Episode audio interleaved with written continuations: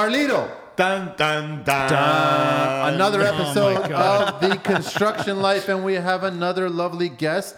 And we're going to be talking about concrete today with George. Wait, wait. Residential concrete. Oh, sorry, residential concrete. Yeah, but there's a difference. There's a huge difference with George from DGR Concrete Foreman. That's me. So, George, welcome to the show. Thank you for having me. Thank you so much for coming. I Uh, know that everybody's got these busy lives. Are we forgetting something? I don't know. You got to ask George a I question. thought you were gonna have a song for us. No, man, there's no way I'm singing. Not a hope in hell. This Maybe, is maybe gonna- next time. Nobody's gonna. Okay, I'll do something with you. you Yeah, sing. Uh, No, I'll, you I'll- sing. I'll make you a deal. The next time I'm on, I'll sing. Okay, Okay. so They're nobody making can that see promise. this, but when I finish this phrase, you just stare at me with one eye. Okay, ready? dun dun dun. Everybody heard it. George is going to do it next time. All right, I'll do it next time. George, tell us a little bit about yourself and a lot about DGR, and uh, we're going to get right into the nitty gritty of concrete, resi, resi concrete, and uh, we want to know a lot about you guys. Yeah, all right. Well, let's let's begin with uh, I guess me. I've been in the business since I was I'm going to say like 8, literally because like most Wait, of us. wait, how old are you? Yeah, I'm 52. Oh, we Oh finally my have someone that's God. older than us. That's right. It's official. I am can't 52. believe it. I'm usually the oldest guy. You don't look 52. You look younger than us, man. Oh, man, I'm, I don't What feel the special fuck? anymore. I'm, I'm 52. I know. Well, like most like most guys in the trades, right? Great tan, by the way. Thank you. I spend lots of time at the cottage. the uh, like most guys who get into the trades, how did we, you know, how did we end up here? Usually, it's because we've we've seen our, you know, our uncle, the neighbor next door, you know, our fathers, Somebody, moms, somebody. whatever, doing stuff, and, and we tend to sort of be, you know, Or go for in me, that direction. I, I watch people make money, extra money, get by more, and I wanted to get into construction. What are you talking about? I know. Well, I mean, how, I mean, really, at the end of the day, how- you know, why did I leave my uh, bank job when I was 18? And I, I decided. Oh, so know you what? went that route. You went school, went to a bank, a good clean well, job. I, no, I, like I, I did the the bank thing sort of, you know, as it was a great high school job. Like when I was just in school, you could work evening, you know, over at Canada Trust, that type of thing. I worked Royal Bank in the summer full time. It was a pretty decent gig. I was making good money at the time. But I started doing all kinds of stuff on the side. I used to work with my dads on weekends when you need a little bit of help.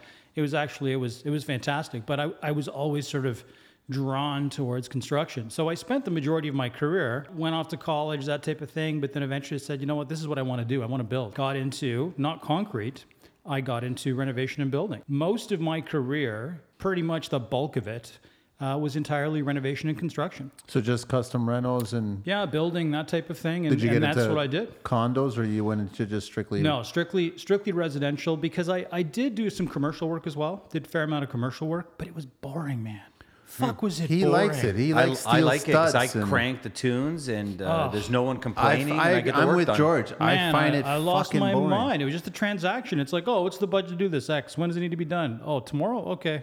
And it was just, it was a transaction. And I, I've always really, really enjoyed the creative piece, the connection with the clients. Uh, commercially, all my favorite clients were always the ones that I literally became like really good friends with. And I still have, can count many of them to this day as really close friends. And they were all, you know, property managers, that type of thing, facilities managers. And I really enjoyed that piece for a period of time, but only for those folks that I had a really tight relationship with being out there kind of in the commercial world, I was just bored out of my skull. It's just like, oh, the money was great, bored. But it was just boring. So what drew you to concrete? I retired. I retired from doing construction construction. It was like, yeah, I'm kind of done. I'm going to go check out for a little while and just spend a bunch of time at the cottage and goof So off how with long my ago was wife. that? Going back to, I started phasing it out slowly around 2012, 2013, and then started making my way kind of out.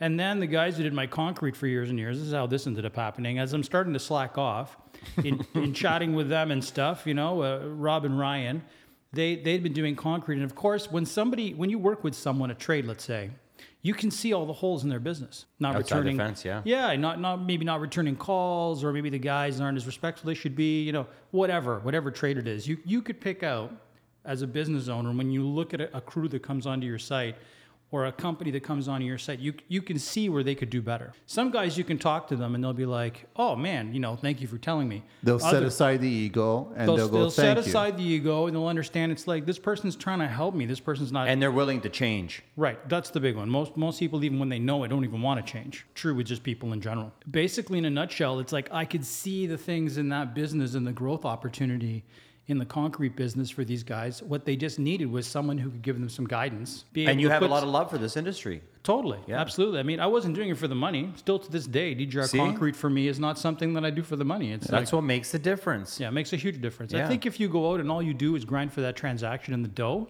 You're it miserable. becomes it's soulless. It's Yeah. lifeless. You're So punching true. a clock and Oh, you don't it's, care. It's misery, Soulless, right? you're- And, you're and, so and right. that's the thing. I mean, I've been saying this to millennials and everybody that will listen. And millennials, sadly, very often, I hate to say it, don't. But for those that do, we we've said that. yeah, well, yeah. I've the- said that. those that uh, those that do and understand that it's like the whole point of this man is don't be doing this because your parents told you that you should. Don't be doing it because it's like right Don't be doing now. it. Anybody told you that you should, right, right? hundred percent. You got to do it because you want to do it. Well, let, let's face it. Most people in construction, it's the last avenue. You know, unless you want to work. I'm tired of at, unless you hearing want that. to work at a coffee Yeah, store, well, or, s- you know, I mean, Home I- Depot or something. I mean, you it know? wasn't for me. I mean, It- it, it wasn't isn't for a lot of people. And uh, I don't think it is for a lot of people. I think what it is is that some people are just kind of geared that way. Some guys, you know, some guys and gals just like, what am I going to do? Well, where can I make the most amount of money? Oh, well, hey man, uh, Mike over here that I know, he goes to work as a laborer and he makes uh, twenty four dollars an hour. They crunch the numbers. And they, they're looking at it going, well, I've got this job and I got this name tag on my chest. I worked at this shitty jo- retail job, making, you know, fuck all. Hmm. This sounds pretty good. That's 10 bucks extra an hour I can go Yeah. make, right? Yeah. And then the opportunity to make more. I'm not stuck in retail. So they default out. The problem is if they're doing it for the money, now some of them get there and go, I actually enjoy this. I like getting up at ass o'clock in the morning. I like going and building something, doing something, being part of something. So at the end of the day, I can go, I did this. I can look at it. Even if the day was a grind, it was raining, it was cold, it was miserable. If you can at least at the end of the day or the week or the month look at what you did and go, that's going to be there for a feel long like you time. accomplished something. You feel like you accomplished something. That's an amazing feeling. It's an amazing Are feeling, you- yeah. Your family farmers or anything? No, No, I just find Well, actually, no. I take that back. Going back to Portugal, my both my parents were Portuguese. another. I wasn't going to Another- say anything. I another- was not another going to say workshop. anything. Okay. My I was- my, my parents, like my, on my mom's side, yeah, you know, own land, farmers, that type of thing. You know, hardworking people. But I mean, back in the day, every immigrant that showed up here was a hardworking person. That's Are exactly you how kidding it me? was, I know. I mean, you fell off the plane. I like and how you said that, You got back the in beat the day. down. You got the beat down. Yeah. You know, if my mother was sitting across this table right now and you made reference to her about how hard it was, she'd tell you, and then she would say, "Oh, and all the rest of the people who show up here today, we didn't have anything that they have." You know, Yeah. there were people eating out of garbage cans. Yeah, like that's a I know, fact. People I were know. behind restaurants eating out of garbage to stay alive. It doesn't mean that it's right, but the point is, people had to work for it. No, They you- but survived. The only They reason I was survived. asking that is because you have like this really refreshing, positive vibe. I usually find it's hardworking people or, or coming from a, a background of hardworking people. Yeah. That's why I asked. was it a challenge, George, to kind of come into DGR or get into Robin Ryan? And by the way, uh, maybe if you guys did this and this and this, were they embracive with that? Were they?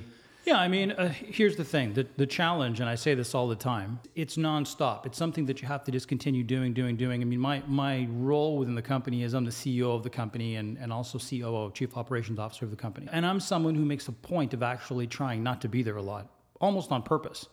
And the reason for that is I'm trying to groom some of the people within the business to make their way, you know, and be Make able their to own corporate decisions. Right, exactly. You have to empower people. If you don't empower people, if you have to be there from like five in the morning until nine o'clock at Your night, phone's going to be ringing all day. your phone's ringing all day and you're doing something You, wrong. you're The not whole- building a business. No, you're right. not building a business. All you're doing is pointing and screaming at people because you want things done a certain way in a certain timeline instead of giving them, empowering them to make the decisions and get it done on their own, right. which gives them fulfillment in what they do every day And experience. and experience. You're not going to have the turnover in your staff, et cetera. For us, I, I say all the time in our company, every day we just got to fix one thing.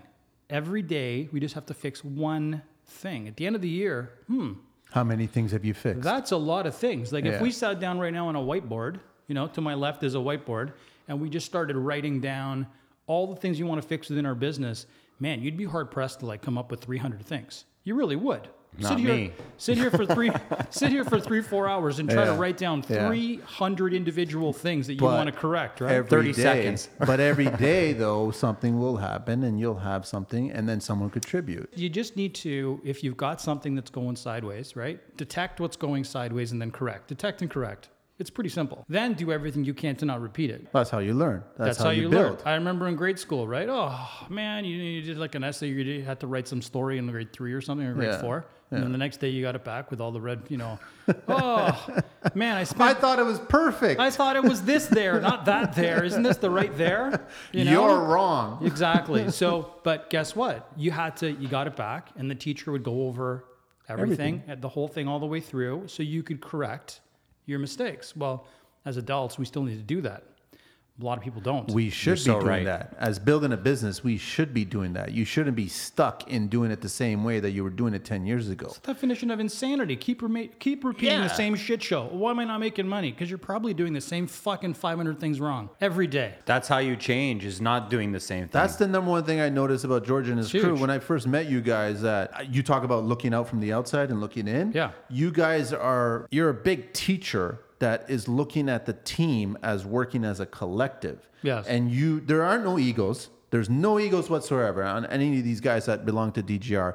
They all want to learn. They all want to work together. They all want to build something. So you That's a know team. that that's a team. So th- then you don't have to be there all the time. You could be up at the cottage getting a tan, but you're still running a business, but you're educating, you're teaching other guys. So then the next guy can come up. And the but it next guy also can come up. sounds like his crew or his team care about each other and are very Oh yeah. Yeah. set for Totally. the company to grow. Totally. Our core management team, everyone, everyone may as well be related. Like it's almost like we're all family. They're all Portuguese. no, any creations there? Are Uh, there any Cro- Let me think about it. Are there any Croatians there? Uh oh, that means I no. don't know. you would remember. you, would- you would know.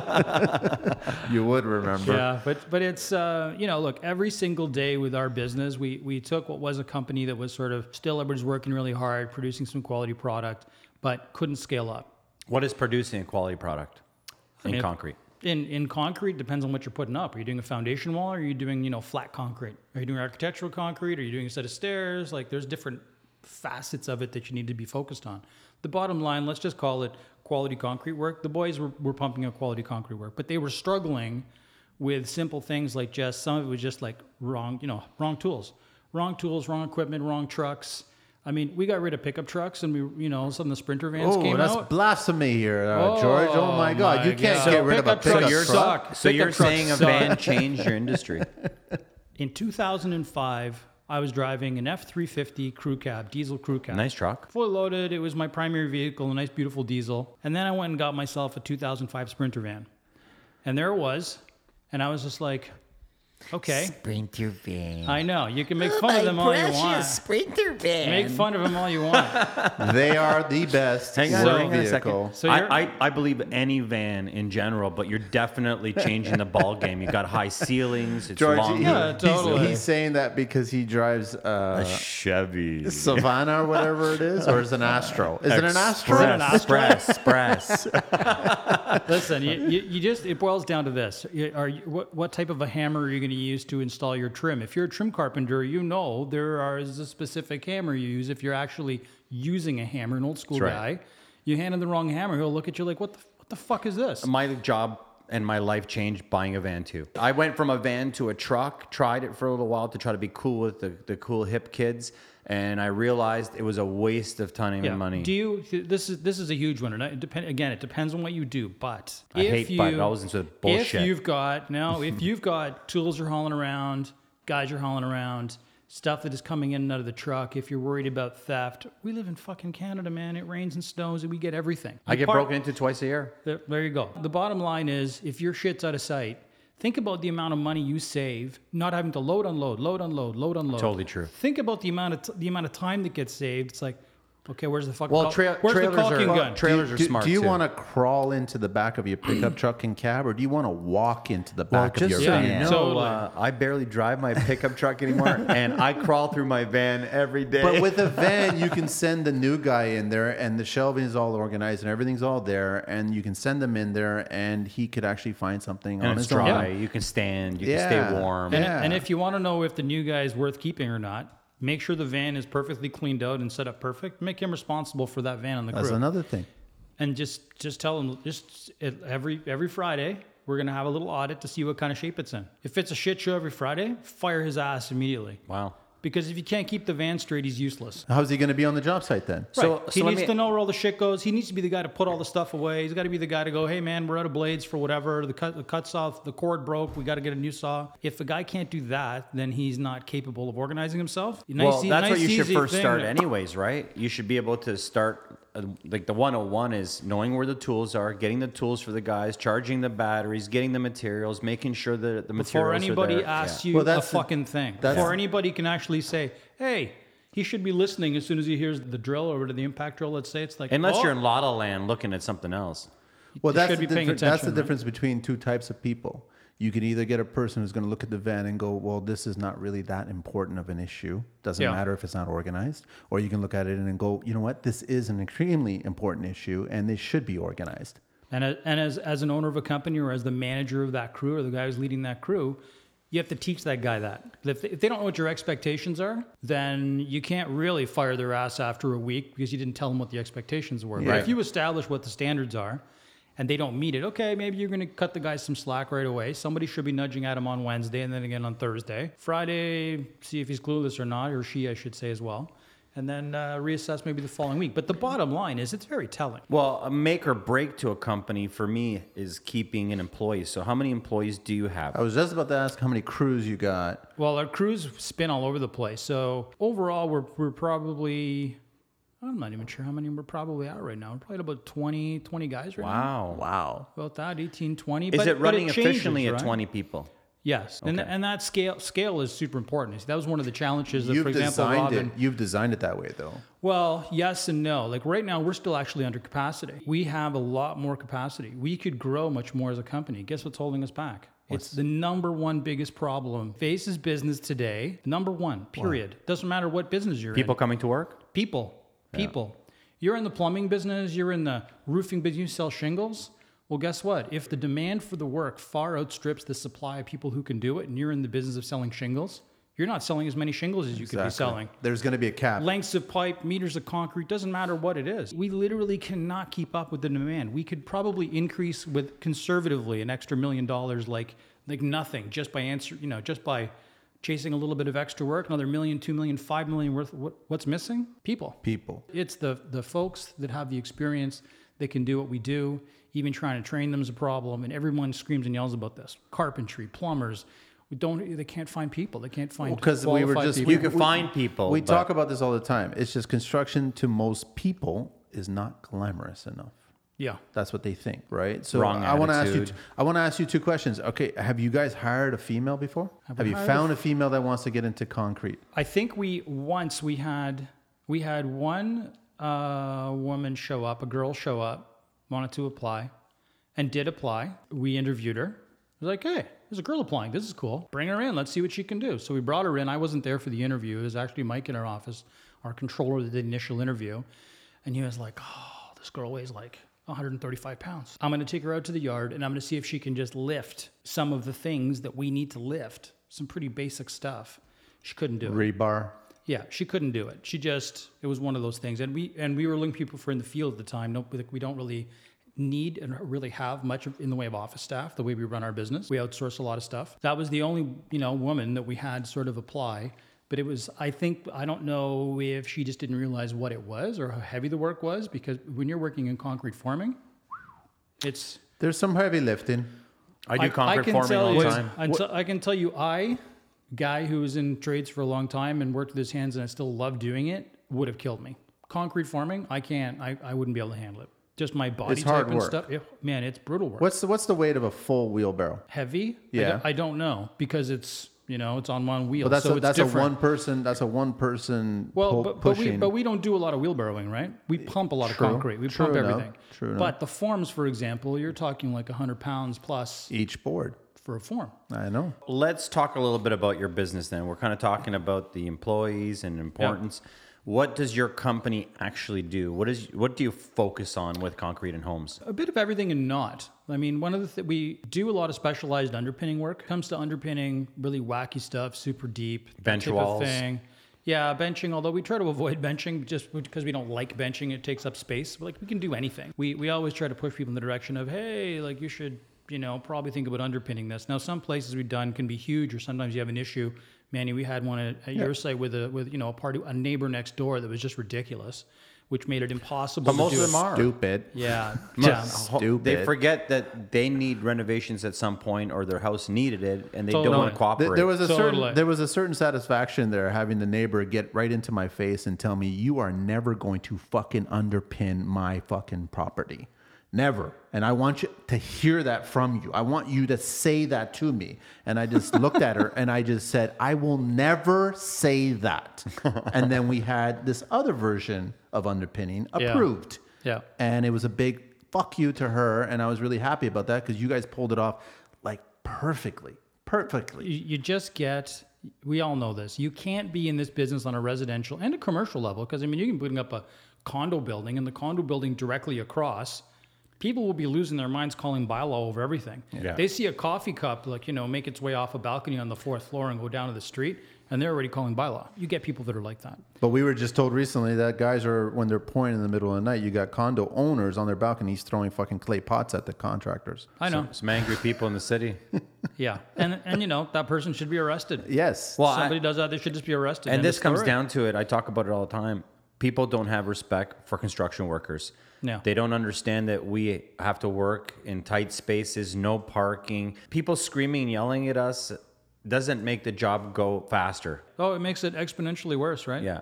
They somehow think things are going to be easier, quicker. We've seen some things that are insane. What's fortunate for us is that we're usually in and out. Like a big project for us because we're our primary focus is custom homes, really deep basements, you know, wacky stuff, blindside forming, all that type of stuff. We're very comfortable doing and very ICF? experienced. ICF we're getting into next year actually. Funny you should bring that up Uh, because we actually do feel that that's the way the industry is going to be going. The type of forming that we're doing, it'll still have its place for a while, probably uh, maybe a decade or two. But the reality of it is, as soon as building code changes, and it will, they'll eventually require all the insulation to be on the outside of the building, Well, how it should be. right, Yeah. the way it should Yeah. be, Yeah. right? Envelope And- wrap from the outside. And as soon as that happens, boom, ICF is uh, Here- buy, here's- buy shares in all the companies. is all I Here's have a to say. here's a plug. Yeah. Integra Spec. Check it out. They actually have an ICF form that you can pour a floor in. oh, really? Check it out. Only ones that have it. they have a floor form. Yeah, we'll talk about that in another show, but Okay. But uh, ICF is something that for us, we send a bunch of guys out on training uh, last year because normally when we, you know, move quickly and do stuff, boom, bin beat. But at the same time, we want to be prepared for underpinning it. isn't fast at all though. So the way we do underpinning, we're actually pretty fast It's at it. scheduled. It's it's on time. we don't do, you know, for those listening know the difference. You know, when you're doing underpinning, you can do something called overpour, which is basically you dig out an underpin, you form it, and you just pour the concrete in and you vibrate it and hope to God that the concrete that went up underneath it, you can't see it where the footing was or still is, that it, you vibrated it up and it actually took care of any gaps. I can tell you flat out, because we've done lots of waterproofing from the outside. the Never holes works. are massive. Like you can stuff baseballs in there, and, And stuff. that's I where don't the care what water anybody builds, says. freezes, All cracks, that, all yeah. that crap. If it's above, yeah, above frost line for sure. For us, we focus on always doing dry pack. So we pour our pins each sec- each block section, leave two to three inches, and then we mechanically pack the grout after the, that block of concrete that underpin is shrunk. We then dry pack grout all the way to the back mechanically, pack everything through. We know it's solid. Period. End of story. I always, thought it Nothing's was, I going always thought anywhere. it was one inch because like back in the Mm, No, day, I did no, some no, underpinning. He with- does No. it too. I, we can't. I don't want to divulge how you guys did it and how you guys perfected it because it's pure fucking art, and you should see it one day. It's something that they came up with, and Yeah. I.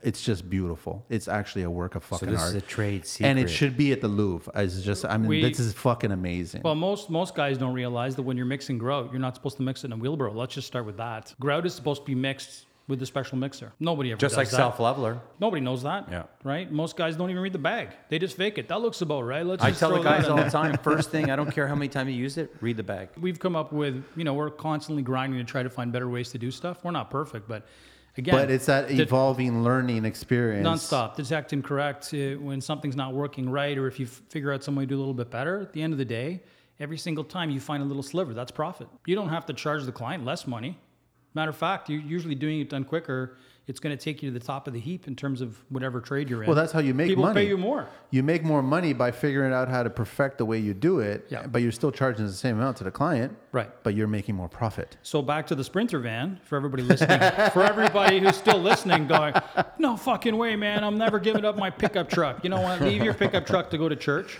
The re, or you know go No, hunting or whatever. Just have both. Have both. I, I did for a while. I never drove my pickup. My wife would make fun of You're me. And then I always in sold the then I van. sold my pickup. I and drive mine just in the weekend. Yeah, then I had a nice car. It never left the garage. Now, since about 2006 or so, 2007, my primary vehicle is a four-wheel drive, three-quarter ton, long wheelbase, high roof, crew cab sprinter. Man, How it's many funny kilo- you say that. How many That's what I kilometers are you drive. throwing on that vehicle a year?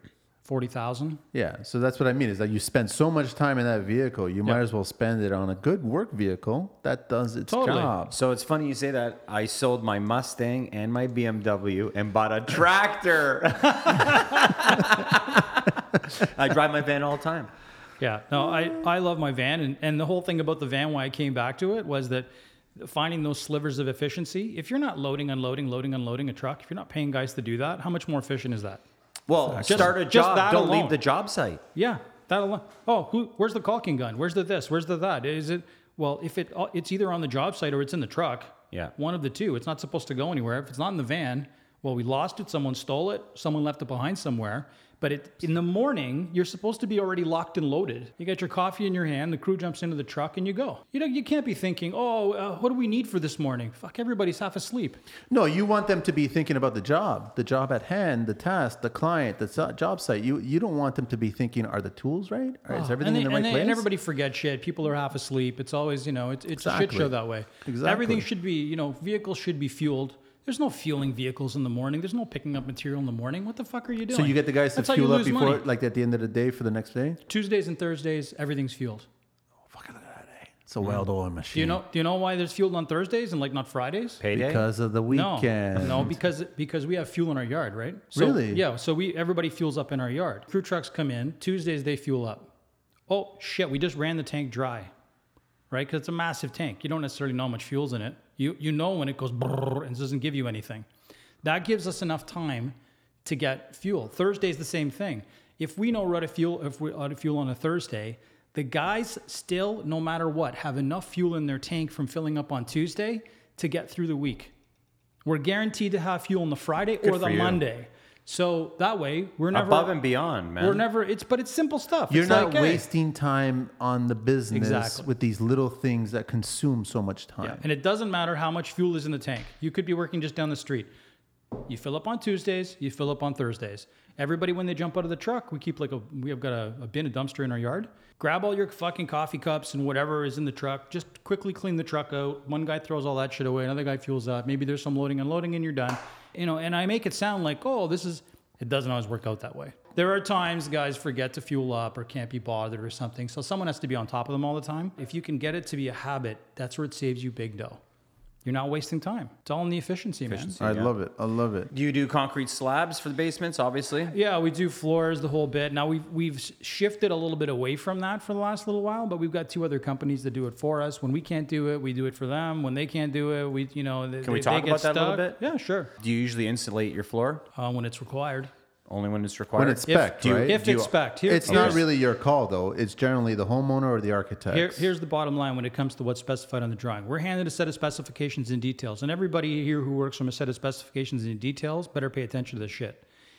If someone says to you and you get a detail that says blah bitty blah blah blah, 14 nails in a row, three inches apart, and then cut a V at the end of it, four inches from the end. You cut that fucking V half an inch one way or the other and you miss one fucking nail, something goes sideways on that project that has nothing to do with that, and you're screwed. That's You're gonna the bottom line. That's the bottom line. You're going to get sucked into the legal abyss, the, all the litigation chaos. You're fucked. Do you ever mention that you could better your home project to the owner or to the GC if you see that something's missing? Like, you know, maybe you should put four inches of styrofoam or a little bit more gravel Oh, yeah, bed. yeah. But we leave it. But then as soon as the specification changes, we get it in writing. Okay, so an ideal home for you to build, a s what would the gravel slab be? How thick? How thick would the concrete be? No, the gravel, like the first. the four gravel to, base. Four to six inches Four to minimum. six inches. But if the place is like buried underwater, if there's water coming out of everywhere, then you're running weeping tile everywhere. Like you're doing stuff to mitigate that water that is Yeah. coming in because of the water table is high, which happens. I mean, you get in some places and it's like literally water is pouring out of everywhere. And the whole thing could be perfectly waterproofed on the outside, but it's coming from underneath. Do you ever use neo blankets or styrofoam in, in floors to insulate, break a thermal break? 99% of the stuff that we do, everyone's putting it in now. Okay.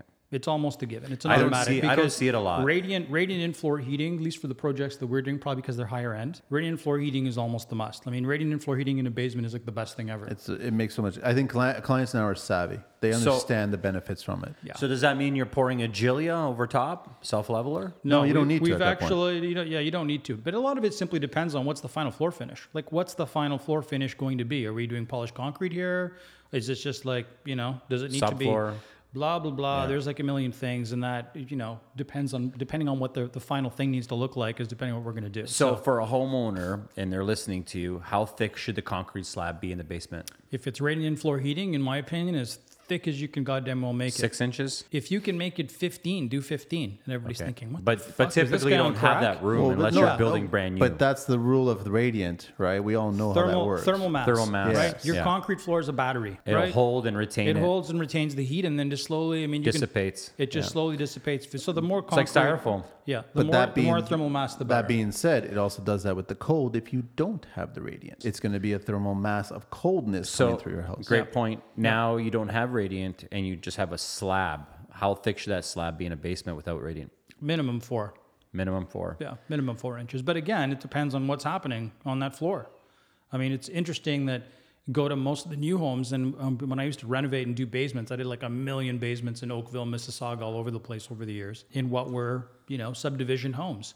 And of course, bathrooms are going in. Do you know how many times we found concrete that was like two inches thick, Yeah, inch and a see it half? all the time. The, the, the only thing good about that is Just that insane. You Well- don't you don't need an SDS jackhammer to No. break it. You just need No. a, a, a, a rubber mallet. pretty pretty much pretty much but it always blew me away it's just sort of like i don't understand where are the building inspectors why the fuck is this concrete floor this thick that, make, that makes no sense They're to not me going to test it, and also I guess the builders are looking at it like we just saved one or two truckloads of concrete. Now, Oh, the builders, that's how they make all their money, right? Everywhere they can slice and cut because everybody, the builders try to get their cheapest price, of course. Everything's per square foot, linear foot, you know, piecework kind of thing almost. The trades, they're giving prices that are just insanely low. They do the and, same. And they're doing the same. They're going in going, hey, man, everywhere we can cut a corner, there's no, no way we can make any money unless we actually, you know, if we can find a place to save a couple of trucks here and there, we're going to do it. And they do. what kind of concrete do you use in basements? Like, what do you mean by kind? Typically, the basements that I would renovate, it's being covered with a subfloor or an engineered flooring of some kind. Yeah, I so I, mean, it's- can it's- just use a Gilia straight. like 18 type the typical type of thing would be like a 15 or 20 mpa it, it really depends again on what's specified whatever the drawings say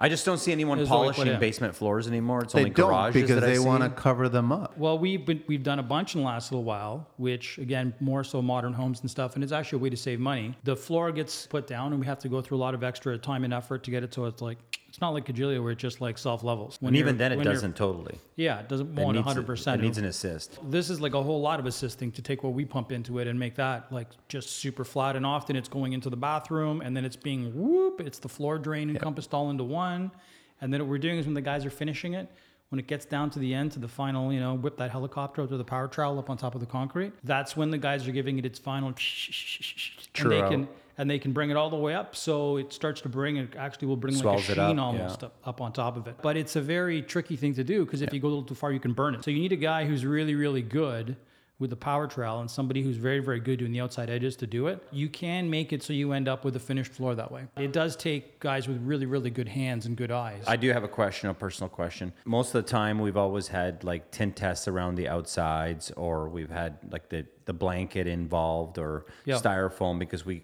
we would kind of like s- take the styrofoam from the floor straight up the walls. Do you believe that there should be a space between the walls and the concrete slab? yeah totally And what is Ther- that? thermal break should there should always be a thermal break there One inch, five eighths, what? makes no difference. A thermal break Of anything. As in long- Tin theory, tass, anything. Yeah, in in theory, the you know if it's styrofoam and it's thicker, you still get cold to try to get through, right? Again, a thermal break's a thermal break. You put something in between to just break the cold from just. Yeah, because I don't think a lot of people realize that concrete slabs expand and contract. Yeah, big time. Are you testing, George? Is that No, what's no, no, going no. on? Th- This is uh, uh, th- I'm I'm picking your brain because this is what Yeah. you do all day. But this is information for the people at home. Oh, I know. The more ammunition Yeah. for them, the, the better their business, the better their life, the better the product. Right? Yeah, I mean, we're for- here to change the industry, right? for folks for folks that are building, what it boils down to is ask questions, pay as little attention as possible to HGTV. Sorry, HGTV. Let- oh, let's, let's Hey, talk- hey, I didn't say that. I didn't say that. I said it. did not I say said that. it. Every time I see a commercial for it, I just look at what's going on and go, man,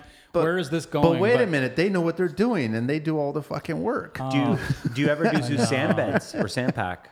Sorry, what's that? You do with sand beds in the Dry- basements, like old basements, and, and they don't want to convince you to tear Oh, out the. no, no, you're talking about dry pack, right? Yeah. Yeah, no. I mean, that, that type of thing, for example, a sand Portland cement mix you'd use, for example, in an old school shower. right sand and That type Portland. of idea. Yeah. You never do that. No. Okay. No, we don't. We pour. Would you like want to the- do that in a Yeah, whole, I do it a all the whole time basement? because so say for example, I go downtown Toronto, the people don't have the budget to actually bust the floor open and we really don't have to move much plumbing.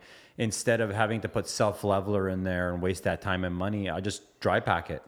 And then I have a nice fresh flat surface and there's it there is a break of sand beds. They don't actually really conduct much. So you find Yeah. that the floors are a little bit more room temperature, right? Yeah. And then I can lay tile on their flooring, whatever else. Yeah, yeah, they're not they're not very dense. The only time I found um, whenever we would do that kind of thing back in the day was was ensuring that there was just something that was mechanically attaching the old concrete to the new concrete. Putting in something, whether it be drilling in, even if it's not even rebar, even just concrete nails, just something to keep the two from separating two apart. together. Because if you're not careful, the concrete and the dry pack moves at a different rate, and you can end up with cracks in your tile and Yeah. that kind of stuff. Yeah. Yeah. doesn't it, a lot of Well, it that's has why to we do have with kind of Schluter. what's underneath. What's your uh, perfect number size for rebar in the basement floor? Not just mesh sheets. Uh, There like, not one. Typically, there is no rebar in the basement floor. If it's usually it's it's wire mesh or again, there's like Just to hold it everything together. is changing. I mean, you can you can you can ha- literally pump fiberglass.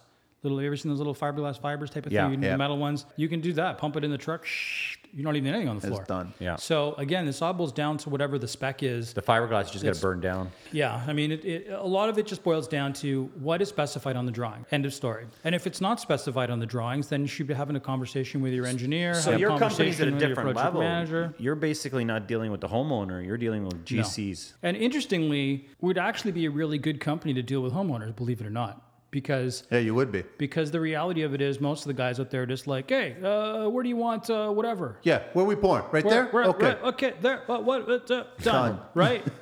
Even if it's completely wrong, right? It's just done. Give me my money. See you later. I Get did what them you asked me drawings to away do. from me. Get them drawings it's away done, from me. right? Yeah. But the reality of it is, we even with all of our you know foundations we're putting in. When it comes to putting in the brick ledge, well, the drawings are like done a certain way. Assumptions are being made on where finished grade is going to be. So the brick ledges set out on the drawings. Well, here's where all the steps are going to be. When we're on site, we actually look at all of those and see what's happening with the brick ledges. Nine times out of ten, they're wrong. Nine times out of ten, they're either too low, too high. Something's, making that something's mistake? Fucked up. the Engineer? architect. Architect. And, and it's not even necessarily a mistake because they have to make certain assumptions. It's, you know, they more or less know the elevations on the property, but they're making certain assumptions. There are, and I, I saw one, was it last year or two years ago? Last year in the spring, we poured a house. There was a, another house close by that was being poured. Another company came in, slammed the foundation out, left. A couple days later, we found out the foundation was about a foot and change too low. The entire foundation was too low. So they called the concrete company back. hey, okay, guys, what happened with the foundation? Blah, blah, blah, blah. Well, they handed, they said, what do the drawings say? This.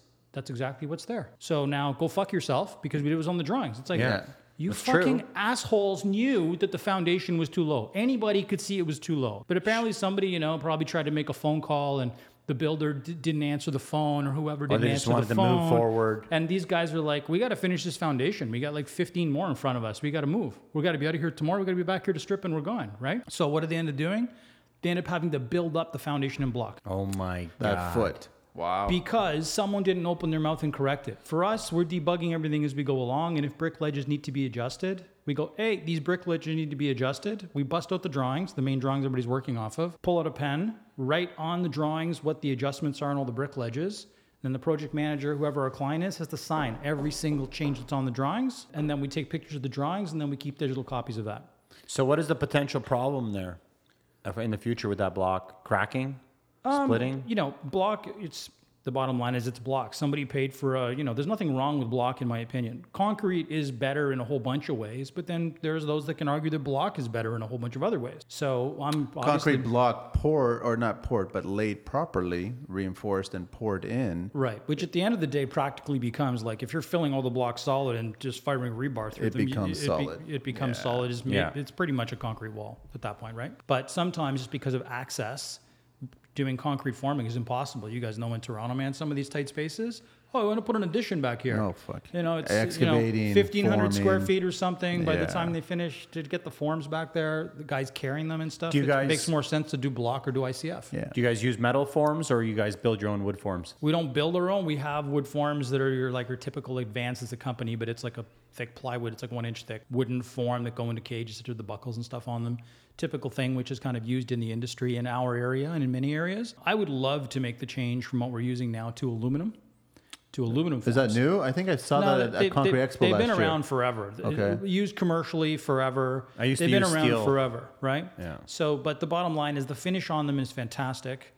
Um, taken care of, they last an entire career, like 30 years. As long as they're cleaned. They got to be well, like anything, even ours. If you don't clean them, if you don't oil them, if you don't But- do all but that what- and take care of them, they're going to destroy them. Yeah. Wood veneer forming actually has a, an expiration date. Like it, you can only do so many of them. Well, it, it again, it depends on how they're taken care of. Yeah, a lousy, clean a after lousy every crew job. dropping them on their corners and throwing them Yeah, around like tomorrow yeah. can destroy a hundred thousand. And those are the most forms important like nothing. parts where they join. That's where the overlap will occur. The the bottom line is like anything, whether it be a, a sawzall or a form, Anything. if you don't look after it, you're going to fuck it up and you're going to be replacing it prematurely. So Oh, that, that brings up a great point there, George. What kind of tools do you? Uh, Dum dum dum dum. dum dum. Um, this is your theme. We use we use we use a bunch of different ones actually. but we, primarily speaking, which which brand do you? dum dum dum. what do we have the most of kicking around? I'm going to say I'm going to say Bosch. Oh, look at that! Yeah, yeah. I'm going to That's say okay. I, Bosch. I actually like Bosch. I uh, when we were at the project with you, he had me there for a few weeks. Yeah.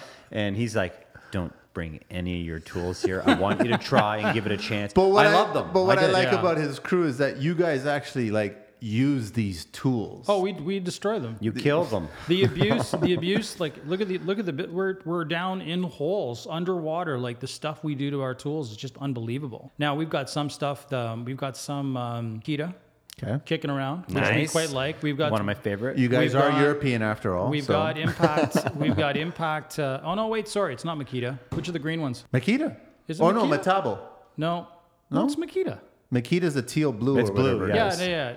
No, hang Bluish on. green. Now you've got me confused. Teal well, Bosch in Portugal is green. is green. This is gonna really irritate me. Look at this. I'm, No, going, the I'm gr- going. and on I'm my not even I'm Portuguese. not even going to my phone. I'm, I'm the gr- embarrassed. that the I don't green even know green this is right now. Metabo. Green green is No, Metabo. it's not. It's not Metabo. Although their stuff apparently is fantastic. It is. Um, it's definitely not red like Hilti or anything like that. Wait a second. Yeah, it's all personal preference. It's all a joke at the end it's of the day. Makita. Makita. so the the thing I have to say about the Makita stuff that we've got the impacts and all that. Like I will look at some of this stuff. It'll be kicking around. It's like, does that work? That it can't- just looks destroyed. that can't possibly work. Hmm. Like it's been under like buried, completely immersed in concrete. It's been like everything that you can think of that can happen to it in the rain and the this and the that that charges the batteries. Like just the abuse is just absolutely unbelievable. We've got stuff kicking around that's four and five years old. It still works. It should be because it's making you I have guys stuff money. that's 15 years Yeah, old. but it still works. It still works. But I think For depending all on your the, depe- sponsors out there. I, but I, I actually think that almost everyone out there makes good quality. They make tools. great tools. That's There's the bad bottom line. tools and there's good tools and everything. Yeah, you know there there are there are some companies. Uh, Milwaukee is an example. They've done a fantastic job of just like. I you love name their it, accessories. They They make have got it. so many accessories. Like if you're a plumber, that stuff's the bomb. Yeah, you're, totally right. you're All my Milwaukee- plumbing tools you're are Milwaukee. guy. yeah, you're a total Milwaukee. But guy. if you're So- concrete, you're a Bosch and Makita guy. Hilti. yeah, I don't think you, I don't think you're gonna see a lot of a yellow. possession. I'm sorry, but you won't see yellow. You might see Hilti, but Hilti's more commercial. The hardcore, the condo Well, there's a guys. new residential line now come out. Oh, really? For babies? Is that what it is? I, I don't get anything for free, so I, I, I think I think a lot of it boils down to you got you have to do the math on what like what how much is the thing costing you and what are you doing with it. exactly. is it making you money? That's the Correct. most It's important the part. bottom line is it making you money, right? So we found the Bosch stuff. The th- one of the things that I love, really love about Bosch is it's the company. Like wha- Bostage. whatever whatever we've needed from Bosch, like they their their replacement program, like the what they're Yeah, putting the on the servicing, all of something that, gone like wrong. as a company, they just get it done. Like their reps, they just get it done. There's no excuses. There's no BS. They just get it done. This guy, I slept over at his place. He had a onesie. It said Bosch. how do I- Carlito's never how do I slept get over one my of those? place, and I do not have a Bosch onesie. Hey, but if you find a Bosch onesie, I'll wear it. Just know that. I'm in. I'll wear it next love time it. I'm on. Bosch, are you Are you part listening? German? George, I got to ask you. So, how old is your oldest employee, and how young is your youngest employee? Um, I couldn't give you exact In and ages, around. but I'm going to say probably our oldest is 60 plus. Sixty plus and Love still it. doing concrete work. The and, guys, and he's the a guys, machine. the guys that are all the guys that we have that are older could like crush any 35 year old. Wow. I believe it too. Amazing to hear. And Yeah. how young? How young Like of a guy? I'm scared of That's all a of them. challenge for all the younger They've people. got. I ordered. I gotta tell you guys a quick one. I uh, I ordered uh, like some rep came along said, "Hey man, you guys uh, blah blah blah. We sell uh, work gloves and stuff." And I'm just like, "Uh, yeah, you know, the guys. Some of the guys are asking for work gloves and stuff. Yeah, let's you know, you know, the little like white knit guys or whatever I always wear. Yeah, you know what? What are you guys selling? I didn't even care about the cost. It was just like that the guys need good gloves. We're gonna get them good gloves. End of story, right? So bring me like a whole cross section of your stuff, blah blah blah. Looking for this and that, and bring me all the sizes, the whole bit. Make sure they're cotton. Well, they weren't cotton. They were sort of, you know, gloves. You, are you a large? Are you an extra large? None of them fit the old guys. The old guys have all got fingers like cucumbers. Sausage. yeah. so, seriously, the only the only thing that'll fit their hands is those like cotton knit gloves. But Uh-huh, seriously, those guys, if, if one of those guys were to gr- grab onto you just with one hand, you'd never shake them loose. Holy cow! Like it's unbelievable the, the strength that they've got. And you'd look at something and go, man. Sure, they're You look- handling rebar, concrete You look all like day, uh, gravel. you've been having a couple of beers, and you got a little, uh, you know, you got a pretty nice big punch on you right there. Don't come, don't, don't piss the guy off. no, that's just gonna. You know, you don't rattle the bear. No, no, because these guys are just they're the nicest, nicest, hardworking, devoted guys. They just every day come to work, bring a lunch, don't complain about anything, and just get it done. And occasionally, when they do complain about something, they whine a little bit, but everybody does. They whine all the time. But it's justifiable at that age. It's yeah, justifiable. and probably our young, our youngest is, you know, probably I'm going to say uh, probably mid twenties. Really? Yeah. In concrete. They don't. They, they generally speaking, they don't last very long. Millennials tend to come in the door. And That they're was my gone. next question. Is that uh, and what is it? What is it that's pushing them away? Their parents. Is that what it is? Their parents totally fuck everything up. What the parents Every doing? parent out there listening, you're fucking up your kids so large it isn't You're even telling funny. them that they deserve to be doing a better job, more Stop money. giving your kids money. Stop giving them a bed to sleep in. Stop doing their laundry. Stop buying them. Stop. Stop paying their cell phone bills. You're paying Johnny's cell phone bill. You're paying Johnny's cell phone bill, and then Johnny's going out and buying a bag of weed, right? And Like- is there anything wrong with that? No, but, but my, my point No, I get is for what as you're long saying. as for as long as parents are coddling kids, as soon as they go out there and things are a little bit tough, they don't have they don't have to worry. Johnny needs to eat out of the garbage can. No, you're Johnny totally needs, right. Johnny needs a mortgage and a couple of kids, and then all of a sudden everything changes. Yes. And, uh, Well, it's not even that. You need drive. It's almost impossible to just give someone drive. And- like either you have it and- or you don't. And you're not going to get you're certainly not going to get that drive if you don't Everything really is- ever have to push hard on No, anything. right? exactly. It's- Like for me, I'd rather buy a tool than a bag of wheat. That bag of wheat isn't going to make me any more money. It's going to be giving me a bad lung. I'm going to have to go buy something. To, It's funny you're bringing this Yeah. up because we were actually talking about this earlier about weed and smoking, and, and we'll probably tuck tackle that on a different podcast. But do you guys have that millennial problem? You have that millennial problem. man, you know what? I, I don't want to take a big giant paint roller and like on all the millennials because that wouldn't be fair. Yeah. it wouldn't. That wouldn't be fair because there's a lot of millennials out there who actually Amazing like ones, yeah. amazing They work work, hard. hard. the whole bit, and Yes. they and they deserve it. They're Yes. out there working hard, but then they're like they're, I high can't remember. I average, think it though. was like 2016. We hired a zillion of them. At the end of 2016, there were exactly zero left. Wow. We have guys. They come in on interviews. They're gung ho. I've done that. Blah blah blah. Okay, okay. Look, you have a good attitude. We're going to give you a try. Whatever. They don't even show up the first day. We get those guys. Then we get the guys who Eddie? can't who can't who can't even can't get get to, to work in the morning. Right. They don't realize that there's two sixes in a day. Wait a second. We had this conversation. Why don't you show up five minutes early, not five minutes late? but they don't want to show up, right? That's the problem. That's the problem. And why would they have to?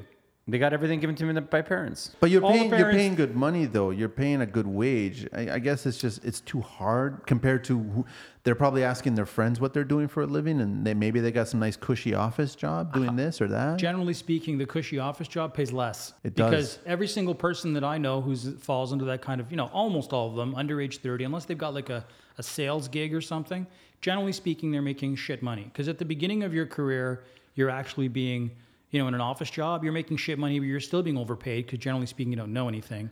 In the middle of the career, you get worked like a, you know, like a Sales dog reps once you are know making a something, lot and of then money. and then technically you're underpaid, right? And then if you make make it upper management, then you get paid large. But you're also spending a big chunk of your salary for the upkeep on the persona. all of it, all the clothes. All I the need this, to go all the out. I blah, need blah, to wear blah. this. I need to do that. Totally. My, my son got a job working downtown, an insurance company, and I said, Your biggest challenge is going to be not wanting to go to the bars after work and chase all the beautifully dressed women who work all downtown. If you really want, like, if you want something, if your parents are covering all the bases for you, where's the incentive? You're not driven. Yeah. We funny. We did a podcast with two millennials, and they kept on saying that over and over that they're they're they're cushion.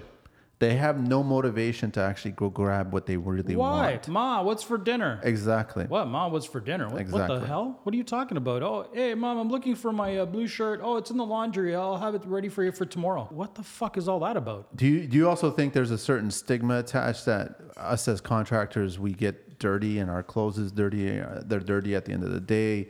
That people look at us differently. They look. Oh, for sure. They look. Yeah, I, I think that people do. Uh, The reality of it is, all of us are judged. If I had walked in here wearing a tuxedo, you'd be looking at me like, "What the fuck?" Me thinking of me, or if I'd, I was, no, I'd be like, you got the wrong building. yeah. But you know what I mean? Like, you know, somebody somebody pulls up in a Lexus, even a, an entry level Lexus versus a top shelf Toyota. You're gonna think this You're gonna person's a judge- little or more how about this? upscale. A Chevy versus a Sprinter. no, no, no. I, that brings up a good point because you know what's funny is that when I'm driving, there's a lot of construction going on in Toronto right now, especially on the highways. Yeah. And I love driving by the construction sites. And you know how the guys always get prime parking spots Yeah, right they- by they park right off to the side usually. I love driving by those job sites and I'm seeing a C300 Mercedes, I'm seeing a 3 Series BMW, I'm seeing a Lexus fully loaded. And I'm like, these are contractors driving these vehicles. So obviously, like to Oh, yeah. your point, Diesel no pickups worth mortgage, 80 grand, no like, they're mortgage, no kids, living at home, food fret, everything, but they have the fucking car Yeah. to keep up the persona. Well, Manny right now i- is basically wearing a tracksuit. you're full of lies today, man. Actually, I I'm got a wearing a hoodie velour and jeans. tracksuit. I'm wearing a velour tracksuit. He showed up in his pajamas. No, but look, there's mud all over it. So that that becomes a challenge to find all these guys. And I guess when you do find a good guy, you you hang on to him. Yeah, I mean, look, th- these guys, uh, we basically pay union, pay a union, great wage. union rates, union compensation, Are the you whole nine union? yards. We're not union. Okay. And I don't even think the union would even care about us because we're too small of a company. But you give your guys benefits and pension? Yeah, well, that's actually just- Amazing. that's Good all. for you. That's all coming into play right now. Actually, I'm hoping in the next by jet the beginning of January we'll have. All I that have in so play. much more respect for you. You Care about your guys, the, the future of your guys. That's a company that's going to grow. You Well, have to pass and- it but, on. But you know what? The reality of it is, everybody out there, we're so used to be, being convinced that, uh, oh yeah, you know, we've got healthcare, this, that, and the other already, blah blah blah. The reality of it is benefits. Even if you're just a small company out there right now, just know that it's only a matter of time. You won't be able to actually find any employees, yeah, it's sad. right? I know. And everyone was going to want to go to the union stream because they they get all that that comes with it, right? Now, union has its stuff that's like aspects of it that are, you know, it's fantastic, and they have other aspects that really suck. What we do because we we could go union if we wanted to, but all we do is go, you know what? We're respectful of the union. We're not going to, you know, we've got we've got a boom truck, right? We got a crane. We're, we're not going to start going to union sites and start moving forms, even though we actually could, Yeah. because we're considered a delivery service and we're allowed to. But you know what? We're not going to do that. A union shop and their boom truck can get the work and they can go move the forms on a union site. We're very respectful of what unions do, but we also know that if we want to attract some talent, we have to be providing at least what the union provides, if not better. And another thing too, you don't want your guys having no teeth. I Where- mean, that's where- a last. where thing. is this- where no, is I'm this just coming saying, from? uh, I've had employees and I paid them well. They Yeah. could be making between a thousand to two thousand dollars a week. They won't take that money to fix their teeth, but you give them uh, benefits. All of Yeah. a sudden, they got a good smile. Oh yeah.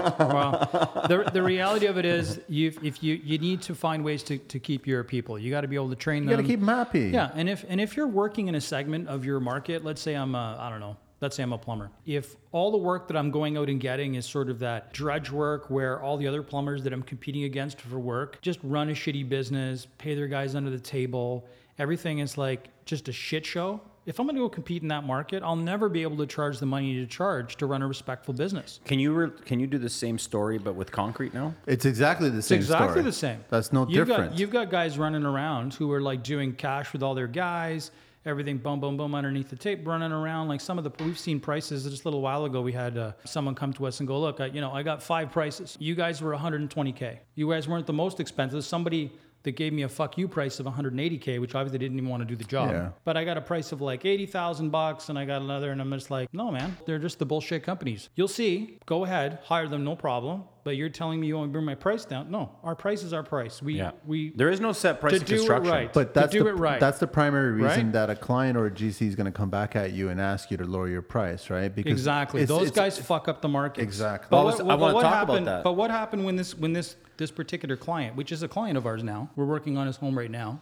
beautiful place in Oakville, and this person's in construction, which they were smart enough to then go and kind of grind at the other guys with the lower prices because find out. Where they const- know where the guys because will budge. Not even a matter of budging. Well, guess what? The guy who had the price at like eighty and change thousand bucks, suddenly he's not available, and then you know I didn't know about this, and I didn't include that, and all the excuses start because they realize, man, I really fucked up. I, I threw a dart at this job when I threw out a number of eighty k. It's really a hundred and twenty thousand dollar job all day. all day. We quote every job doing it right to being able to pay our people right and run a proper business, stand behind the work that we do, etc. The guys who fall for into you. that like lower bottom end area, they're just killing each other. It's like a race to the bottom, a race to But you- like you don't wanna They never compete. s- no, they never see their wives and they never see their kids and they're working. Oh man, it's the grind. I'm working. But uh, what they're I'm proud concerned of about working is 18 hours a day, seven days a week. It's, it's- like, what's wrong with you? It's the lack of safety that's going to happen as a Safe- result oh of that. yeah, the the lack of safety is huge. As you kind of go down and you get into that grade of contractor type of thing, it's just a given that all the shit starts to fall apart everywhere, right? And the unfortunate thing is, safety is the number one thing to be thrown out the fucking window just to save coin. And on that note, for the people who are responsible for safety in this province, in my opinion, get off your fucking ass and don't chase the easy targets. Go after all the little guys that are running around doing stuff that is absolutely insane. Don't just necessarily pull up to a site that's like obvious and there's a big contractor working and bust someone's balls because someone doesn't have a hard hat on. There are guys literally four doors down doing things that they should be in prison for. Yeah, with and they no pay- permit. no, nothing. And they, they don't pay any attention to them, seemingly pay no attention unless somebody phones and complains. I'm really happy when the safety guys show up on our site. We're always actually really happy to see them. We actually want them to find something. You don't have anything to hide. And but we want them. It's like, okay, what did we do wrong? We want to know. We've never gotten a fine. We've never nothing because as soon as they, you know, if they find something that we're off on, they can see we're already doing Well, they- 99% of it. Your work atmosphere is super clean, so right off the bat, they, they know that what they're dealing with. Right. They tend to, we, we always pick up a little extra tidbit of information like, oh, we didn't know that. Okay, we're going to make sure we do that from now on. Again, there are the underground economy, all these guys that are running around, like they don't realize the smartest thing they can do is bring their game up five, six, eight, ten notches. Become a better contractor. Educate yourself. Communicate better. Be You'll make more respectful. money. You're not going to end up divorced Yeah. your kids aren't going to hate your guts. Like all these guys that are killing themselves, like they're never home. They're always stressed out. It's like because you're because- Juggling, juggling, juggling. right? Juggling People are time, screaming juggling at you. money. You don't have time for your, you know to spend time with your wife. You don't have time to spend with your kids. You're missing their soccer games. It's insane. That What kid? That goes I have a back. kid?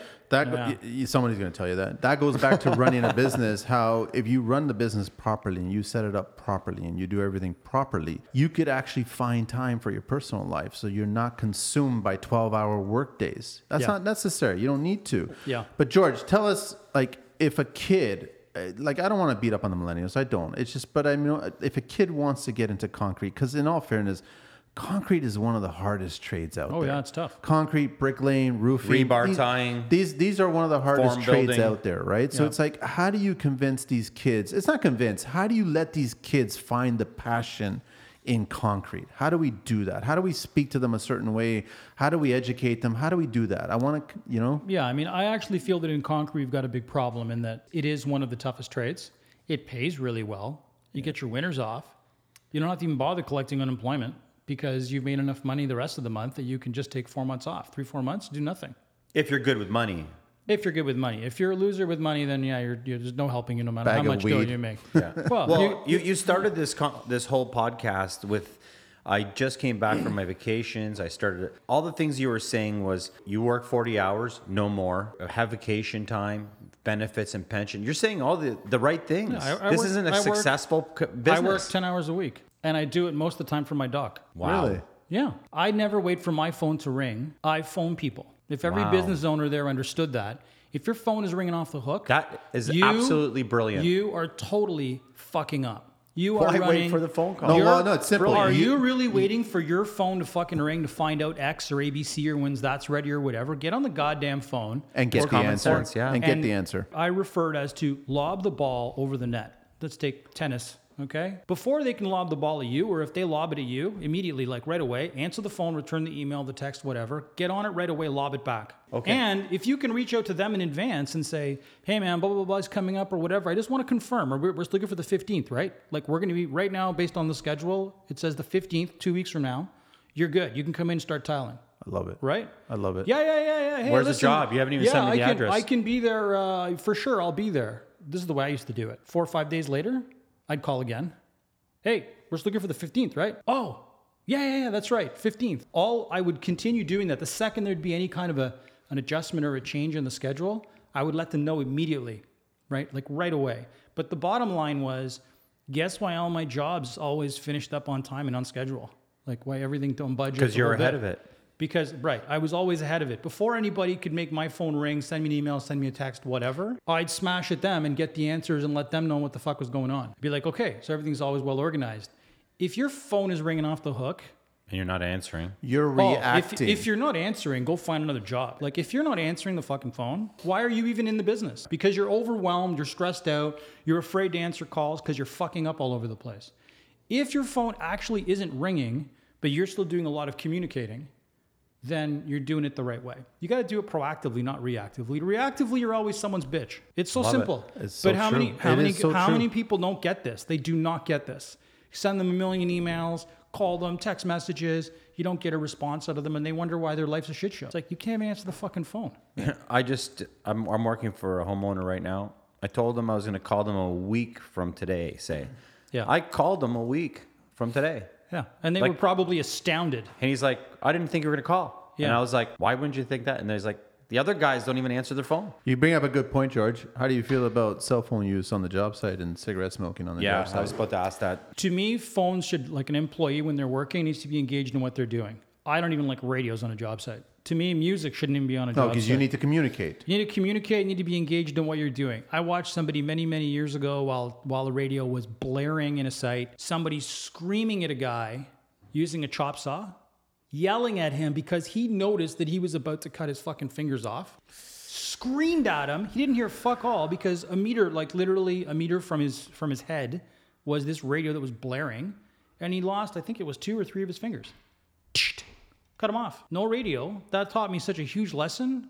Radios do not belong on job sites. Sorry, everybody who disagrees with me, you're fucking wrong. No, I agree with It's a you. safety No, I agree thing. with It's a safety thing. Why don't you just put earmuffs on so you can't hear anybody anything around you? It's the same thing That's half the dangerous. time. That's dangerous. It's dangerous. It- Yeah. you really shouldn't have music on a job site. Everybody enjoys it. I enjoy it.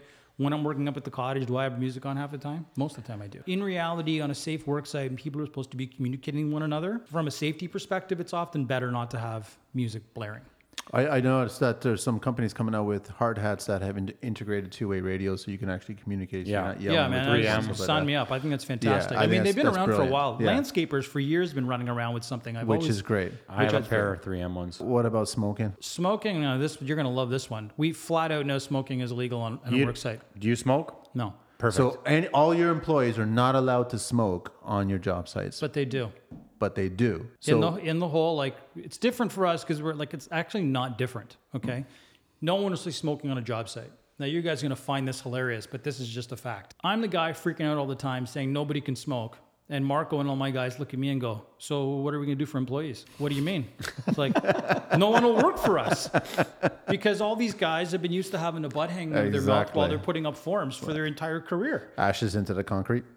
The moment you tell All them the they, they time. can't, and even though it's like we can't, it's impossible for us to actually. Well, it's not impossible. We could, but we'd be out of business. Believe it or not, smoking could actually put us out of business. So, what do you guys do? Hang on, it gets better. Thankfully, at least we have like a full-on no weed policy at work, flat out. That's another touchy subject of we mine. were just that I would- talking Okay. about that's funny you And say that. The bottom line is this. Last time I checked, it's pretty much not fucking cool for me to walk around with a beer in my pouch while I'm working. No.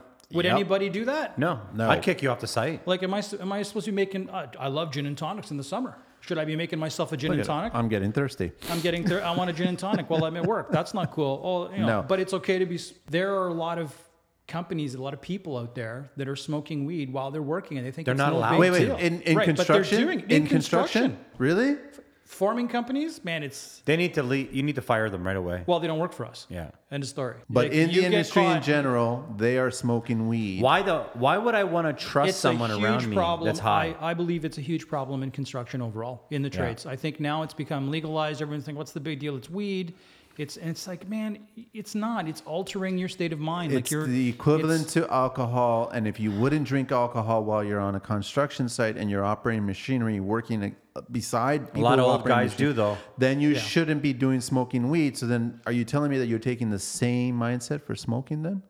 the problem with the smoking. Well, smoking isn't getting you high, technically, It's an right? addiction. no, it's but an it is an addiction. addiction. It's an addiction, and secondhand smoke is you know a guy working next to you. dangerous. Well, It's- it is kind of it's getting you dangerous. high because this is changing your endorphins. It's giving you Well, well, different. Yeah, but That's you know, it compare, receptions, compared to right? smoking a joint, right? It's different. Compared to smoking some weed or having a beer or whatever on the job site, it's it's different, right? The bottom line is this: if it alters your state of mind and creates a situation Your where focus. your focus, all that kind of fun stuff, that's that's kind of not cool. You want to smoke weed? Smoke weed when you get home, but at work, man, that shouldn't be happening. But apparently, and I, I wish I could remember the statistic. Someone did a giant study on this just a little while ago. Like it was a fairly fairly big one, a research study, and there was like the the, the number uh, the number of folks that were smoking up before they went to work, and were high at work. The percentage was huge. I believe it. I was just like, "What? Are you kidding me?" The moment you told them don't do it at work, they do it before work starts, on their lunch break, and after work. Yeah. And the, and the sad thing is that the the, guy, the people that are doing this, it's like you're just fucking your life up, man. This doesn't make any sense. Like, why are you putting yourself in this position where you could hurt yourself, hurt someone else, kill someone, or kill yourself? Right. Let's start with just that obvious thing, problem, issue. Yeah. Let's change the joint for a sandwich. Then obesity becomes a problem. But it's Oh, no, so but it's, back to but it's a serious it's a serious but what concern. about what about the individuals that cry? I've got anxiety and I need this to kind of help me get through my day. Here's the therapist number. if you i think what we what we it's never happened but if somebody came to us with that it'd be like okay where's your doctor's note and then we would take that Where's the and, assessment? and then we would call like the labor people right and say hey uh, labor people we have an employee that came to us with the following blah blah blah is this is this legal that's what it boils It's down to not. You can't drive so, high. so if the reality of it is, if those folks said we don't give a shit about the note, they can't, then we would just say sorry, we can't. So if you have anxiety and you can't be here, then I guess you got to go. I don't know. We'd have to go down that path it's, and it's figure on out. you as a business owner now that if an employee, if the Ministry of Labor, whatever, shows up on your job site and an employee actually has been smoking weed, Oh yeah. then you guys are fucked. There's so little personal accountability. It's just ridiculous. Something goes sideways and you're a Insane. business owner, you're fucked. Same. well, ho- Somebody dies on your job site. ho- yeah, I was just about to get to that. Because of that, For You're done. whatever reason, God Yeah. help you as a business owner. Yeah. A lot of guys don't realize that. They got guys doing insane things in every trade. It's like you understand that if that guy falls off that roof and you're the business owner and falls to his death, let's start with do you really want to stand in front of his wife and kids and let them know their, that their dad isn't coming home? Then follow that up with wait till the lawyers start on top of you. Like, buddy, you just lost your business and potentially lost your home. Your career as you know it as a business owner is fucked. You're finished. Start over. Everything you've been working for. Why are you doing this? Oh, because I want to be part of the that shitty 25% of contractors. Elevate your game, man. Elevate your safety, charge more, become a better contractor, chase the market that'll pay you for good work. If everybody did that and there was no like gray market of bullshit people doing work, Construction would be perfect. everybody construction would be fair. yeah, it would be fair. No such thing as perfect. Yeah, but construction it would, be, fair. Back to the smoking. No, I, we, we can't stop them from smoking. So they smoke. Yeah, not everybody smokes. Some of the guys. But as a business owner, doesn't it bother you that each smoke break is on average ten minutes long, and all of a sudden you have five cigarettes during the day? You almost got an hour's worth of I, lost I wages. find, yeah, I mean that that's kind of I see that almost as a cost of doing business. The reality of it is, I think, and and Marco, who runs production for us, be the better guy to ask. He could probably give you a more definitive sort of answer on this. But most of the guys who are grabbing a smoke, they're kind of they're not stopping. they, they're going. They're going. They're, They eat they're their lighting sandwich, up they a work. butt. Yeah. and half the time, guys never even f- take breaks anyway. Like generally speaking, it's sort of- I know when I was renovating and stuff and I had a bunch of employees, I'd tell people, listen, uh, lunches and breaks, whenever you want. I don't care. They're not structured. Whatever you want. So you tell work us straight what- through, tell- you just get paid. Tell us what your your day's like. What time the guys at the yard? What time they start on the site? What time they take their breaks? What time they take their lunch? How long their lunch? The day that ends. Depends. Depending on where we're working, will depend on what time the crew will get to the yard. We're When the working in concrete's Oakville, being poured. down down the street. It's not a big deal if it's a later start because the concrete come till nine and it- it's ready to go. Everybody can show up late. So the variables are all over the place. There's no set thing. And also, it, a lot of it, for example, like breaks and lunch, it's like, okay, wait a second. The concrete, uh, the last truck or, or the second last truck just left, waiting for more truck. It hasn't shown up yet. Everybody, it's going to be 15, 20 minutes. Take a break. Grab a sandwich, grab Yeah, whatever. The truck yeah. shows up, man. We're on. The crew But- knows that. They know how to balance that. when when the concrete's live, when that shit is live, then it's it's like live. You man. It's like hustle. Yeah, there's no you jokes grab- around. There's no uh, oh, it's break time. Fuck you, it's break time. Right now, it's concrete time. Everybody Yeah. knows that. It's Grab time a to shovel. go. Let's go. Yeah. Let's go. Now it's hustle time. Let's get this done. The other the other thing I was really impressed with you guys and, and your crew is that when a problem arose, you guys solved. You proactive. You actually figured out. So there was a problem on one of our job sites, but you guys solved it. You called me, you discussed it, you figured it out. The next day there was a solution. It Yeah. moved forward and the job kept on going. You guys solved it. You didn't run away from it. And that I s- that's huge for me. That's a great construction company. that's huge for me. Well, and a lot of you know, if you're the kind of company that does something and you know you fucked up, and your answer is just to run. A, you're a dirtbag. B, Yes. think about it for a second. Do you want that to happen to you? I mean, some people just their ethics, their standards by which they work, and you know, is just so questionable. And unfortunately, like the car business, I know some, I know people in the car business that are amazing human beings. They would never take a nickel from anyone. Car business has a terrible. I mean, it's I think it's equally as Horrible. bad as, as contractors, right? Horrible. And that's because you get a percentage, you get a percentage of the industry that is just horrible. It's That Saturated bottom with crap. 25, 30, 40%, which they're just awful human beings and shouldn't be working in the industry. Yeah. Construction, get rid of most of them and establish standards, not just let anybody who can walk into Home Depot with 50 bucks and buy a hammer and a pouch and they're ready to go. Well, that- you can even buy my hammer with 50 bucks. Yeah, it's true. I'm, So can I ask show- you I'm showing something? my age. A quality hammer I- now is hundreds I- of dollars. I want to I want to talk more about you, not about business. Yeah. What does your company do? Everything that your company does. Everything that we do. So concrete forming for for custom homes. So foundations. We do our all our own footings. We insist we do our own footings. If they if anybody says, yeah, yeah, uh, yeah. So you do we're- your own we're- framing. We do like we do our own like forming, Forming, for the framing, footings. yeah. We pour our own footings. We do all our own steel work. Walls are all us. Everything is all us. We provide all. We try to make it so that it's like from start to finish. Because if you're a GC or if you're a builder, the last thing you want is like, yeah, you know, you're responsible for. You got to get me the wood, and you got to get your carpenters to form That's the footings missing. and all That this wasn't and done. Blah blah. We try as much as we possibly can to encompass everything into a package that makes sense. Right? We have moved in the direction, and and and, uh, and we're going to stay there of doing high end work. The builders and the con- you know, the GCs who want a company they can work with that isn't going to make them insane, that they can trust to do it right, and if they fuck up, they're going to fix it. They call us. You do garages, Yeah, if it's concrete, we can do swimming it. pools, No, stamp concrete, no, any leveling of any kind. no. Okay, where if if someone's looking for uh, someone to pour their foundation, where do we reach you? DGR concrete forming. Just Google it, like everybody does these It'll days. come or- up. That's the same handle on Instagram. Yeah, it's same thing on it. And actually, we don't even have a website anymore. We actually we, we do. If you go to dgrconcreteforming.com, it just redirects you to Instagram because you get more information on Instagram. Exactly. Instagram is like, hey man, this stuff that's going down. It's right there. Boom, boom, boom. Website for us very quickly became like this is even if you have it automatically, you know, updating with this here, this there. It's like pretty much like a static waste of time. That's another thing. Any contractors out there who haven't embraced social media, get your shit together on that one because that's super important. Yeah, totally. People people need to be able to see your shit. So you want you want to get the best clients when you do good work, when you just do work in general. Anything that will interest someone considering hiring you, put it on Instagram. Where does all your work come from? Word of mouth. Word of mouth, I was about yeah, to say. primarily word of mouth. you don't Insta- go Insta- to a like ton of it came from foundations where Instagram. you pay them fifty bucks, they find you a job.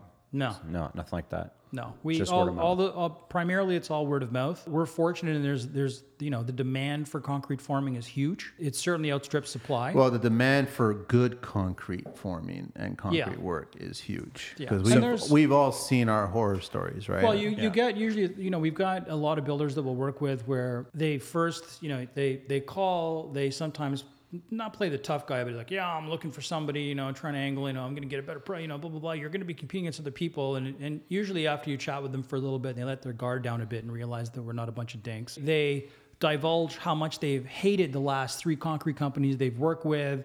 And the last guy stole his pickup truck and, you know, blah, blah, blah, ran off with his wife.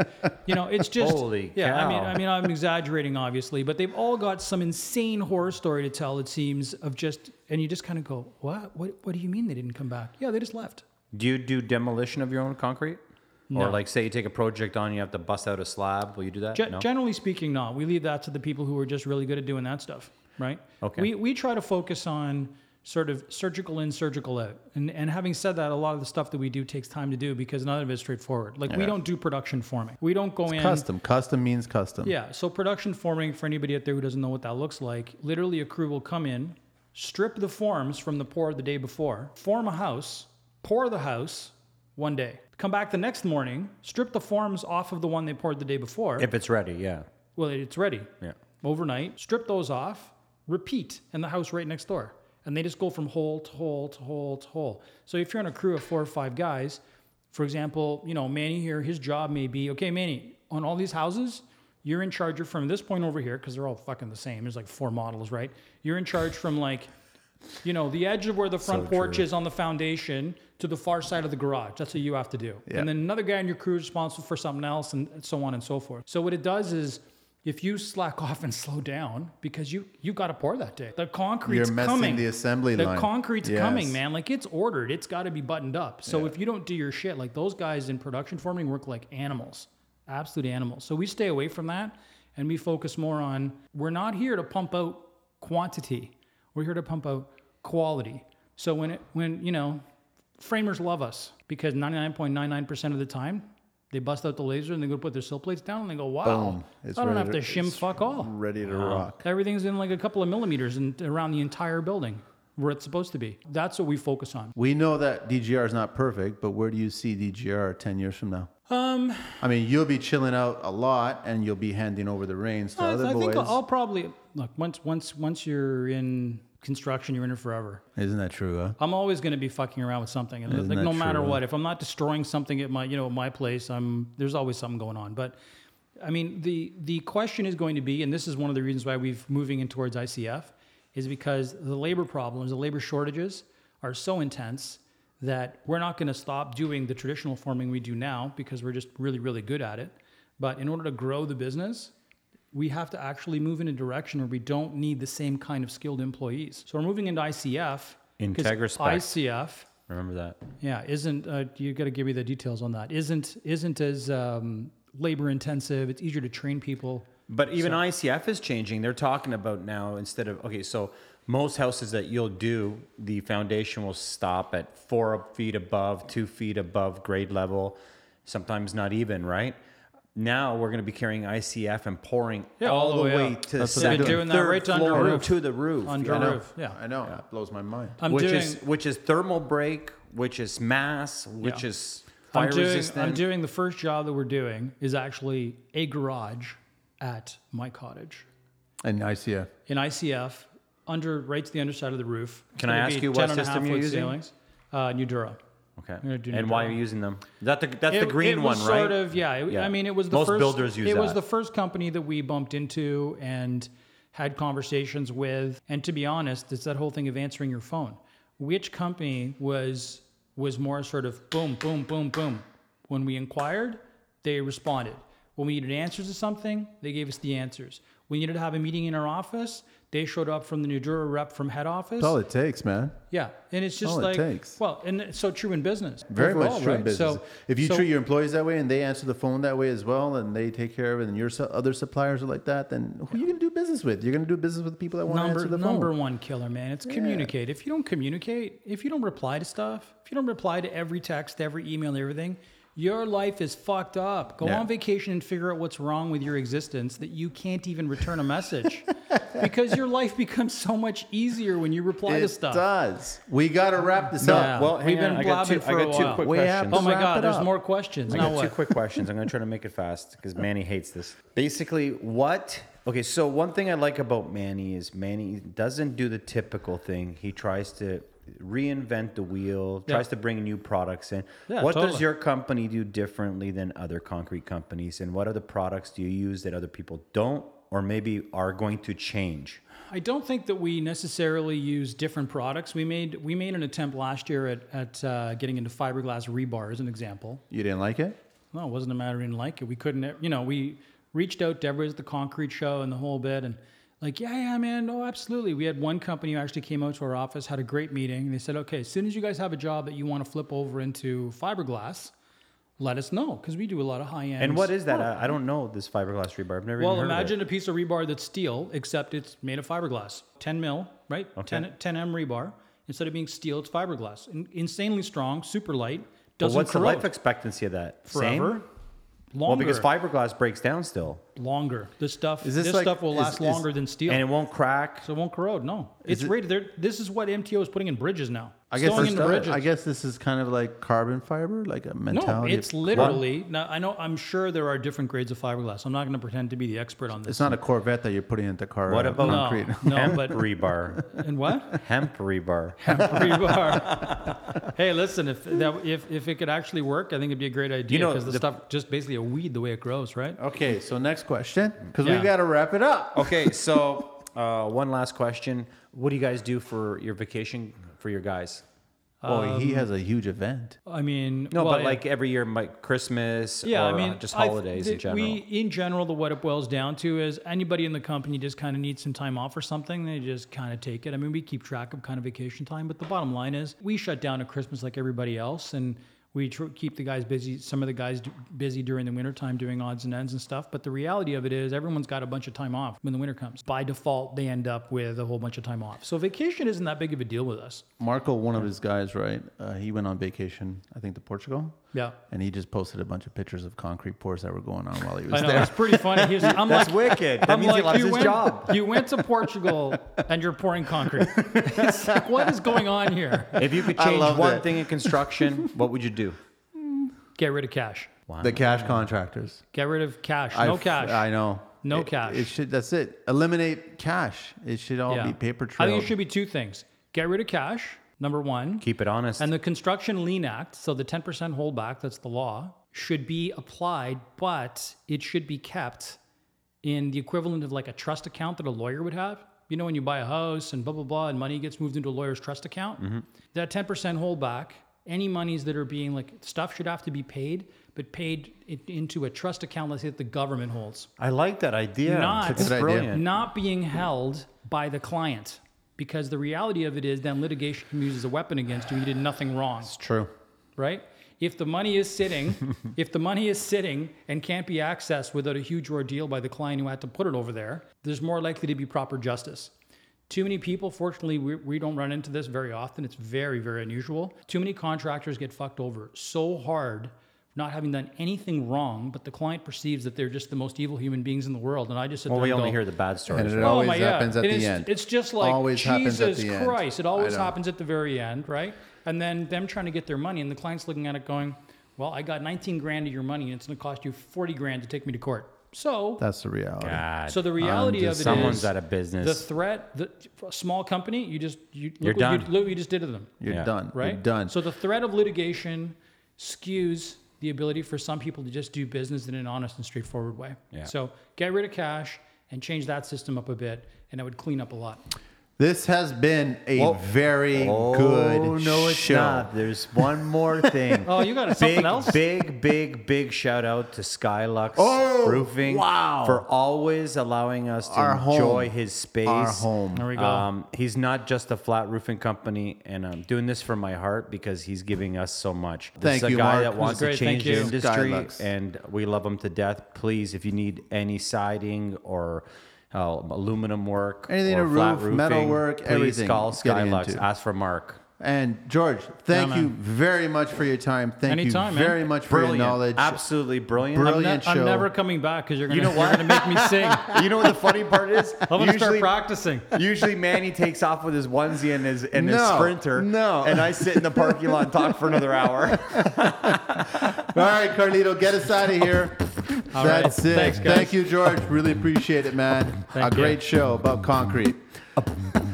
Yo, straight from TO, baby. 416, yeah. Oh my god. you guys are insane. Out of here.